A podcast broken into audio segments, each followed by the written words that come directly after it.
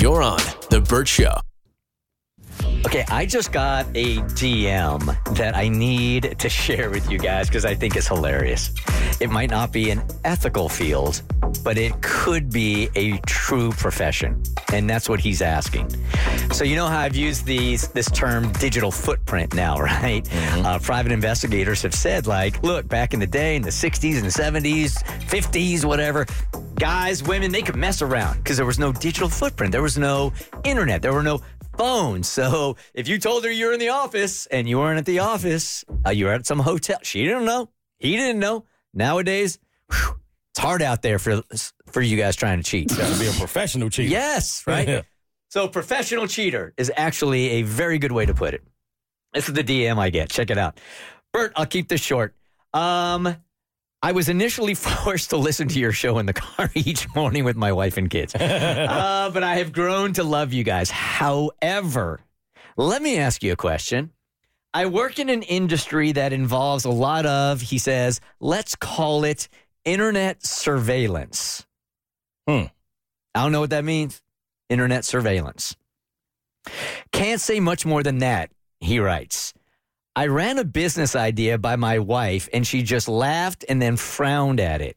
You seem like a good businessman. No, I assure you, I'm. You're not very good at, at profiles. If you think I'm a good businessman, um, you seem like a good businessman. Do you think there would be an industry for men and women to hire me to cover up what you've called their digital footprints while cheating? Get out of All here. right, so hold on. It says I could get all their passwords to all of their devices and make sure that they won't get caught on Facebook, Instagram, email, or anywhere online digitally.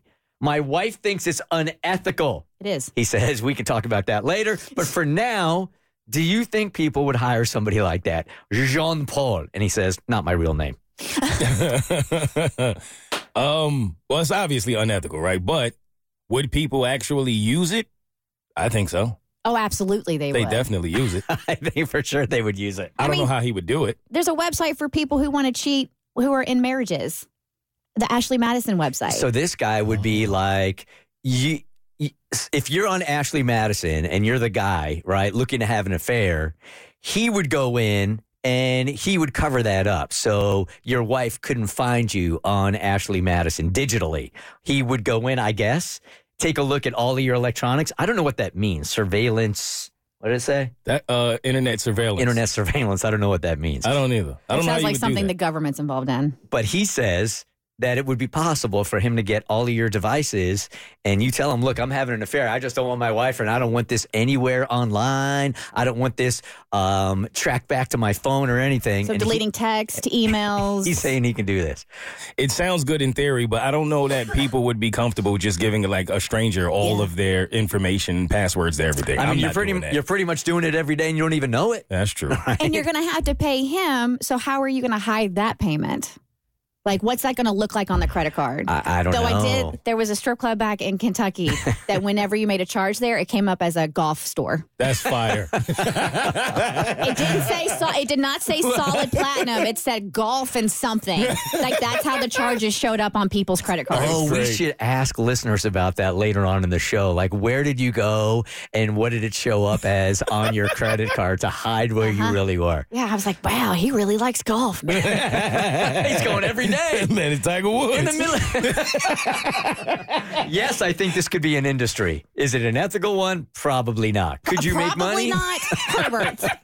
Could you make money doing it? Yes. I think there are dudes that would hire you and Absolutely. women that would hire you for sure. All right, Messy Mikey, our phone screener. What's going on with your roommates, man? My personal space is being infringed upon. Well, they are your roommates. They're my roommates, but they're in my space, my area. Um, so with my roommates, we have a pretty good system. Everyone gets together in the living room. I don't even know what their rooms look like. I've never been in their rooms. I know that's probably a little bit weird, but I, I like it like that. Just our rooms, our own personal space. Downstairs, we can hang out. That's how it Um, should be. Yeah, exactly. So I think I talked about this a little bit, but I think there might be a little bit of animosity for how much time I'm spending at home. But this weekend It's your- Animosity by who? by my roommates for not hanging out with them all the time. Ah, okay. So, eh, how about you're, Yeah, it's- yeah. you're with your chick all the time. How about us dudes? yeah, yeah, Okay, yeah. Gotcha. So this weekend, I go into my room. I had a case of beer in there. A case of beer, saving it for later. Um, Because you can't keep beer in the fridge because everybody will take it. yes, That's fine. Okay. Yes. Do you yes. have one of those like dorm refri- refrigerators in No, your I room? wish I I would be so lucky, but um, you just drink one beer so nobody is stealing. Okay. no. But so I got a pack of beer up there. I come in. I'm missing beer. I'm missing about six or seven beers. It's time to put your foot down. yeah, and I keep perfect inventory of all my beers. There's As you only, should. there's only six of them. Yeah. Does it, does it take that long? At the sorority house, that didn't happen with beers. It happened with tampons. Is that right? Oh, yes. I would think Wow. that there'd be like a free tampon box where you just go in there and grab one. f- Yeah, like one. Community tampon box. Yeah. like- There's an- nowhere in America that offers free tampons. Well, I'm just saying, like a- at a sorority, there should be a No. box of like, like toys for tots. You know, No, we were responsible for buying our own feminine hygiene products. and Anyway. sometimes when I didn't have one, I had to go take one from another box. Okay.